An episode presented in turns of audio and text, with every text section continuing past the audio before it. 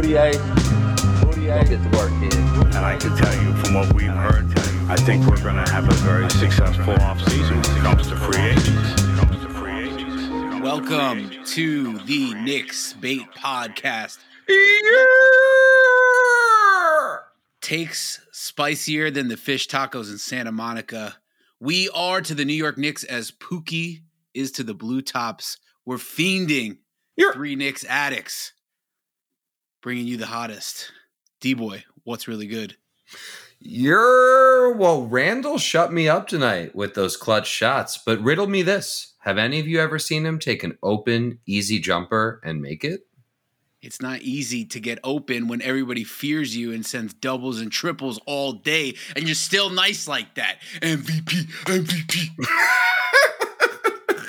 a little side note about the program today: Sad Monty was a late scratch. He uh, just watched the the Linsanity documentary, and he's, I think, a little shaken up by it. So we're just giving him another night off to to figure things out.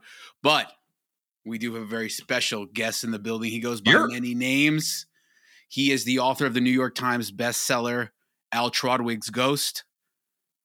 Nene, thank you so much for joining us. Guys, it's a pleasure. It's been it's I've been waiting for this moment basically my entire life, You're and uh, I- it's finally come. Uh, I can't I can't wait to get into it, man. Let's go. Dreams do come true with the New York Knicks. Final score the real team in NYC 106, the fake team in Los Angeles 100. Unfortunately, Clyde was not on the call tonight, but we did get to enjoy Mark Jackson's oh. biblical reverence of the New York Knicks play this year. We're going to get into quick hits. Quick hits. biggest win of the season, bar none. Let's give out these flowers. The Kaiden Randle, who's your daddy most valuable player, goes to the resurrection. The second coming, the actual best player on the Knicks, Derrick Rose. He kept the Knicks in the game in the first half with 19 points and 9 of 10 scoring, ending with a team high 25 to go along with his 6 boards and 8 assists. Better than Rondo. The Carl Braun clutch baton goes to Julius MVP Randle. On a night where he went 7 for 19 and only had 14 points, his three step back jumpers in the final few minutes of the game kept the Clippers at bay. The Hubert Goober Davis Deadeye Golden Arrow goes to Charm City's own Reggie Bullock, who made five threes this afternoon, including three in the third quarter on his way to 24 points. This day in Sadnick's history, May 9th, 2012, Miami 106, New York 94. Mike Bibby was starting for the Knicks at this advanced stage in his career, so you, you can kind of see how this was going to go. Carmelo was doing his thing, scoring 35 on some very difficult attempts. Dwyane Wade and LeBron decided to raise the stakes, bringing the intensity of a Diddy all white yacht party to the court. White hot heat. Julius Randle with a huge hit. Knicks going back to the same exact play. Clearing out Randle with his left hand. Now it's George against Randle. It was Batum on the last possession. Fall away. Hit it again. Julius Randle. It's an exciting time if you're a Knicks fan.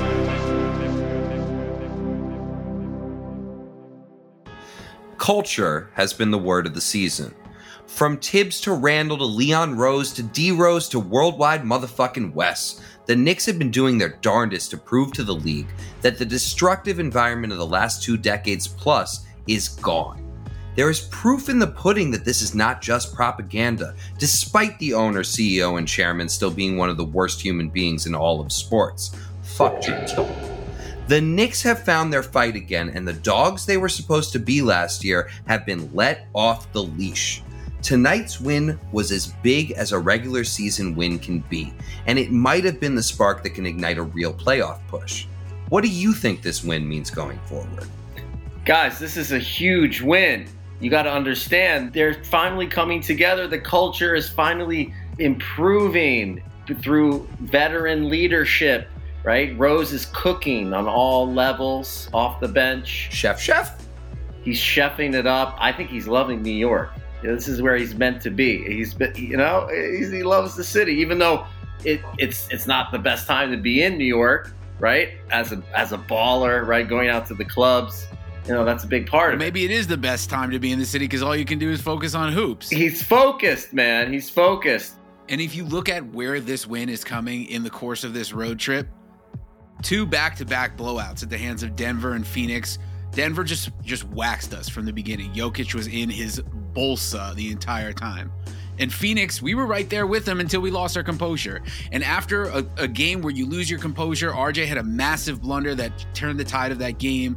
Randle wasn't really on point you, you wonder what Knicks team is going to show up the next game, especially when you're still on the road, you're still on the West Coast. And here we are, showing that we can settle down, find ourselves, find our center, and get to 500 minimum on this road trip, maybe even come away with a winning record.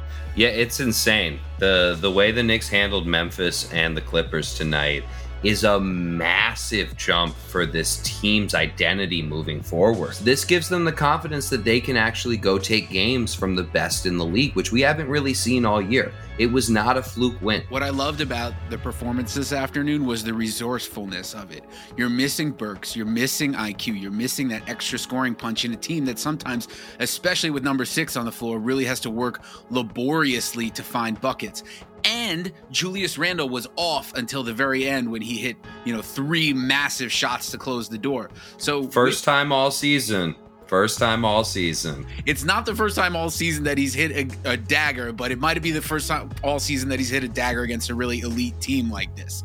First time he put a game away fine. Well, well, let's at least give him credit for showing up when he showed up. We're not looking at a two point loss to an elite team. We're looking at a six point, pretty significant statement win big win, and they are a deep team, which is going to help them in the playoffs, right? They need that depth going down the stretch. If someone goes down with an injury, you know, hopefully they can stay healthy. But if they if they have this team the way it is now, and they have quickly, and uh, that backcourt is so dynamic they could make a run, guys. Tibbs' system is pretty much all about checking your ego at the door, right? Randle is the closest thing we have to a superstar, and he's been super receptive to Tibbs' coaching.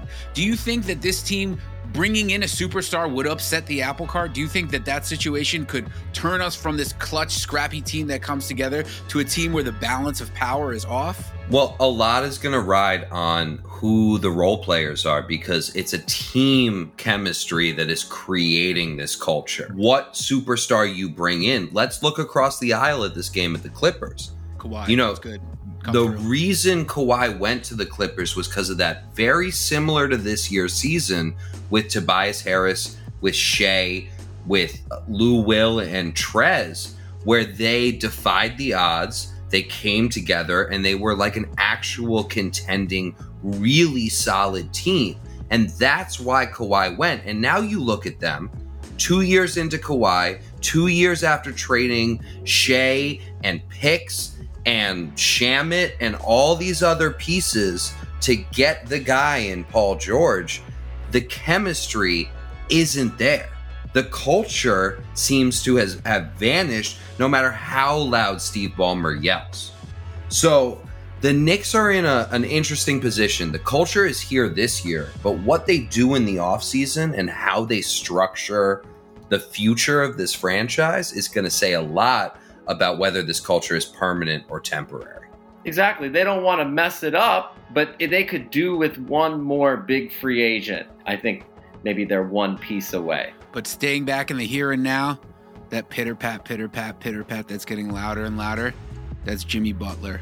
That's Bam Adebayo. We got to lock in. Lock in. Roll that. Light that. Oh,